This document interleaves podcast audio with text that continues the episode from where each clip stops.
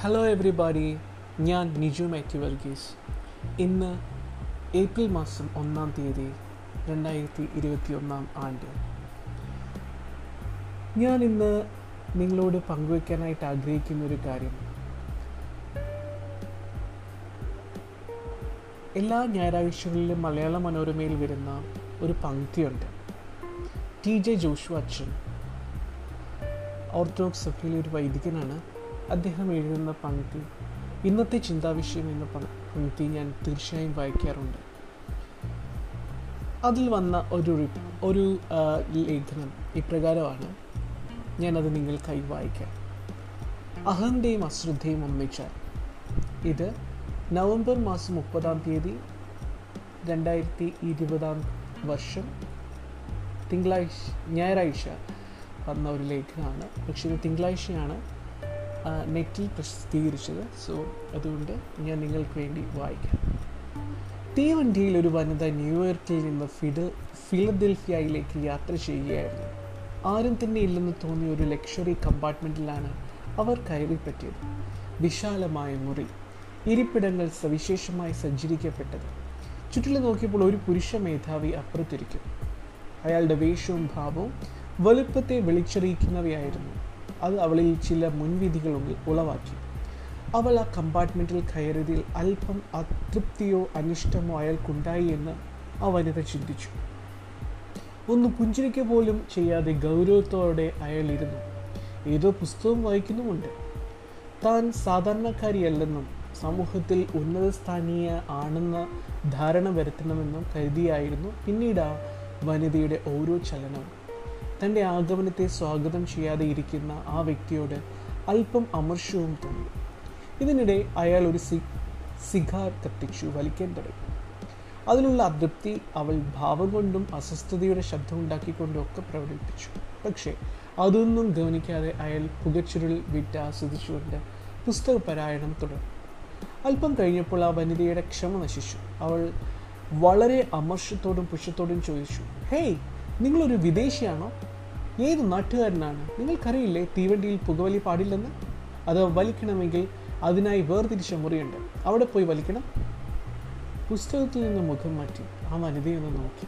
ഒന്നും പറയാതെ സിഗാർ കെടുത്തി ആശ്രയിലിട്ടു യാത്ര തുടർന്നു. അപ്പോൾ അതാ ടിക്കറ്റ് പരിശോധകൻ വന്നിരിക്കുന്നു. അയാൾ ആദരപൂർവം ആ യാത്രക്കാരനെ അഭിവാദ്യം ചെയ്തു. അത് വളരെ ഉന്നത സ്ഥാനീയനായ വ്യക്തിയായിരുന്നു. ആർമിയിലെ വലിയ ഉദ്യോഗസ്ഥൻ. ജനറൽ യൂളീസസ് ഗ്രാൻഡ് ആ കമ്പാർട്ട്മെന്റ് അദ്ദേഹത്തെ പോലുള്ള ഏറ്റവും ഉന്നതനായ മിലിറ്ററി ഉദ്യോഗസ്ഥർക്കുള്ളതാണ്. അതിൽ മറ്റാരെയും പ്രവേശിക്കാറില്ല. പ്രവേശിപ്പിക്കാറില്ല. അതുകൊണ്ട് ടിക്കറ്റ് പരിശോധകൻ ധരിച്ചത് ആ വനിത ആ ഉദ്യോഗസ്ഥന്റെ ഭാര്യയോ സഹോദരിയോ ആയിരിക്കുമെന്നാണ്. ജനറൽ ഗ്രാന്റിനോട് ചോദിച്ചപ്പോഴാണ് അവർ അപരിചിതയായ ഒരു യാത്രക്കാരിയാണെന്നും ബോഗി തെറ്റിക്കേറിയ വ്യക്തിയാണെന്നും മനസ്സിലായത്. പരിശോധകൻ അവരുടെ ടിക്കറ്റ് വാങ്ങി നോക്കി. അവരെ കുറ്റപ്പെടുത്തുകയും പിഴ ഈടാക്കുകയും ചെയ്തു. അടുത്ത സ്റ്റേഷനിൽ വണ്ടി നിന്നപ്പോൾ അവർ ജാള്യതയോടും തലേ തലേ കുനിച്ച് ഇറങ്ങിപ്പോകേണ്ടതായി വന്നു. ജനറൽ ഗ്രാൻഡ് ബൈ എന്ന് പറഞ്ഞെങ്കിലും അവൾ തിരിഞ്ഞു നോക്കാതെ കടന്നുപോയി. പ്രിയമുള്ളവരെ നമ്മുടെ ജീവിതത്തിൽ പിഴവുകളും പരാജയങ്ങളും എങ്ങനെയൊക്കെ സംഭവിക്കും എന്നതിനെ ഓർമ്മപ്പെടുത്താൻ സഹായിക്കുന്ന ഒരു സംഭവമാണിത്. രണ്ട് കഥാപാത്രങ്ങൾ നമ്മുടെ മുമ്പിലുണ്ട്. നാം അവരെ എങ്ങനെ വിലയിരുത്തുന്നു? ഒന്നാമത് ജനറൽ ഗ്രാൻഡിനെ നോക്കാം. ഉന്നതമായ തന്റെ സ്ഥാനത്തിനനുസൃതമായ രീതി.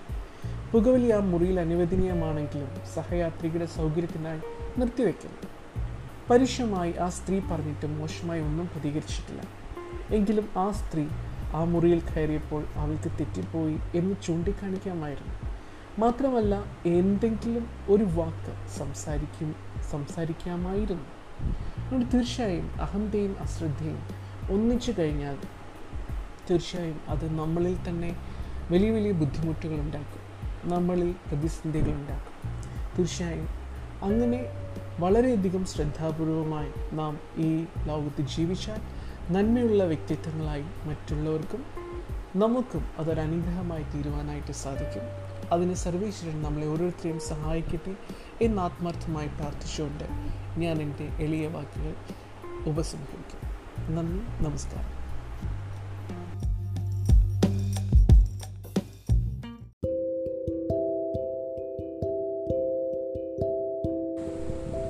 Hello everybody very good evening ഇന്നത്തെ ദിവസം ഏപ്രിൽ മാസം രണ്ടാം തീയതി രണ്ടായിരത്തി ഇരുപത്തി ഒന്നാം ആണ്ട്. ഇന്ന് ഞാൻ വായിച്ചുകൊണ്ടിരിക്കുന്ന ഭാഗത്ത് നിന്ന് എനിക്കൊരു രസകരമായ ഒരു ഭാഗം ലഭിച്ചു. അത് ഞാൻ നിങ്ങളുമായിട്ട് ചർച്ച ചെയ്യാനായിട്ട് ആഗ്രഹിക്കുന്നു. ജീവിതത്തിൽ വിജയിക്കുവാനും ലക്ഷ്യം നേടാനും ചെയ്യേണ്ടതെന്ത് എന്നതാണ് അതിന്റെ ഒരു ആപ്ത വിഷയം. അത് നിങ്ങൾക്ക് മാത്രമല്ല എനിക്കും കൂടെ ഉപകാരപ്പെടുന്നതായിട്ടുള്ളൊരു കാര്യമാണ്. അതുകൊണ്ട് നിങ്ങളുമായിട്ട് ഒന്ന് പങ്കുവയ്ക്കാനായിട്ട് അത്രയും ഞാൻ ആഗ്രഹിക്കുന്നത് ഞാൻ നിങ്ങൾക്ക് വേണ്ടി ഇത് വായിക്കാം. ജീവിതത്തിൽ നമുക്ക് ചുറ്റും ഒരുപാട് സ്രോതസ്സുകളുണ്ട്. നമുക്ക് വിജയിക്കുവാനും ലക്ഷ്യത്തിലെത്താനും അവ ശരിയായി ഉപയോഗിക്കണം. എന്നാൽ പലപ്പോഴും അവ തിരിച്ചറിയാനും ഉപയോഗപ്പെടുത്തുവാനും നമുക്ക് സാധിക്കാതെ പോകുന്നു. ഞാനൊരു കഥ പറയാം. ഒരച്ഛനും മകനും കാട്ടിലൂടെ നടന്നു പോകുകയായിരുന്നു പോകുന്ന വഴിയിൽ താഴ്ന്നു നിൽക്കുന്ന ഒരു മരച്ചില്ല ആ കുട്ടിയുടെ കണ്ണിൽ കണ്ടു.